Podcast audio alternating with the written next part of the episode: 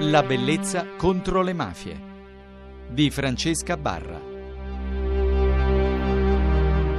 Martedì 15 febbraio Radio Siani ha organizzato una maratona radiofonica per esprimere solidarietà a commercianti vittime del racket che si sono costituiti parte civile nel processo contro il pizzo, contro gli estorsori naturalmente e che il 3 marzo andranno a testimoniare contro proprio queste persone che hanno cercato di estorcere del denaro e io sono stata ospite di Radio Siani in questa occasione con un appello di solidarietà ai commercianti e anche ai consumatori ed ora ospito a mia volta Radio Siani e Radio 1 Rai e ne parleremo con Rachele Tarantino perché vi vorrei far raccontare da lei questa meravigliosa ma soprattutto esemplare iniziativa. Ciao Rachele, com'è andata allora la maratona? Bene, è stata faticosa, ma eh, è stato veramente bello poter stare in onda e poter soprattutto stare accanto ai commercianti. Abbiamo raccolto per 12 ore eh, interviste, commenti e messaggi degli ercolanesi, ma soprattutto di istituzioni, di personaggi del mondo della cultura locale, non solo e niente, siamo contenti e ciò che interessa è appunto il messaggio che dobbiamo mandare è stare accanto ai commercianti che per la prima volta ad Ercolano in massa addirittura sono più degli imputati, sono 42 tra uh, commercianti e associazioni uh, anti-racket che si sono costituiti parte civile e appunto il messaggio importante è stare uniti perché uniti soltanto possiamo sconfiggere insomma, la camorra.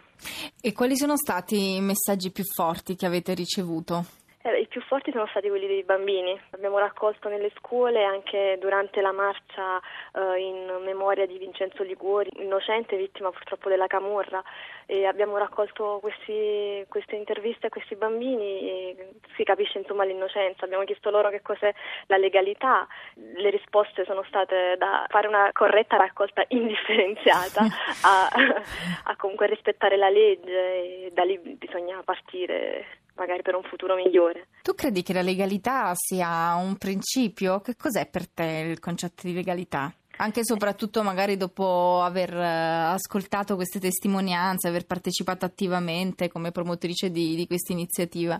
Eh beh, deve essere un modo di vivere, deve essere insito in noi, deve essere la normalità, questo dicevamo e abbiamo sempre detto, insomma, personaggi come Giancarlo Siani, Peppino Impastato non, non sono eroi, non devono essere un'eccezione sono purtroppo morti perché uh, hanno fatto, hanno svolto fino in fondo il proprio lavoro e, e sono stati cittadini, insomma, forse cittadini con la C maiuscola. Quando nella normalità si ritrova un atteggiamento non, non, ordinario, che a volte ci sembra così assurdo mm, pensarlo, quello che hanno detto i bambini in maniera ingenua, in fondo è qualcosa che a me ha molto stupito in Campania, ne, ne ho parlato tante volte, ma per esempio eh, alcuni amici mi dicevano guarda non ti mettere la cintura in macchina perché altrimenti se la metti ti fermano, eh, o la stessa cosa per il casco. E per me che sono stata educata probabilmente a tutto un altro concetto di legalità, dove vuol dire rispettare la legge perché la legge lo fa per tutelare me, che è poi un concetto di, di giustizia, è un modus vivendi, come hai detto tu. Però quando soprattutto bisogna rieducare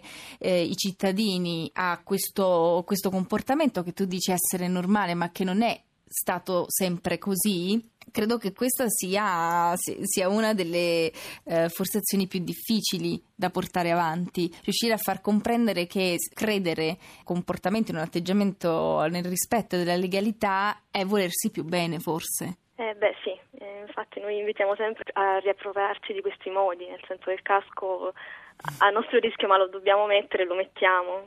Che poi sono esempi banali, ma nel piccolo fanno comprendere invece il, il macrosistema. Nel, nel, nostro piccolo eh, invece bisognerebbe proprio fare allenamento, come scaricare illegalmente, insomma sono piccoli concetti che però io credo che eh, questi commercianti stanno eh, lanciando un, un, messaggio grandissimo. Io sono solidale naturalmente, ma loro, come ho detto anche durante la maratona, sono davvero dei grandissimi esempi, sono loro gli eroi quotidiani se vogliamo, perché ehm, è un riappropriarsi di, di una dignità innanzitutto, del lavoro cioè viene meno il rispetto del lavoro quando si, eh, gli estorsori chiedono un pagamento uh, ulteriore ai commercianti, cioè non solo loro hanno tutte le proprie spese, ma devono anche pagare.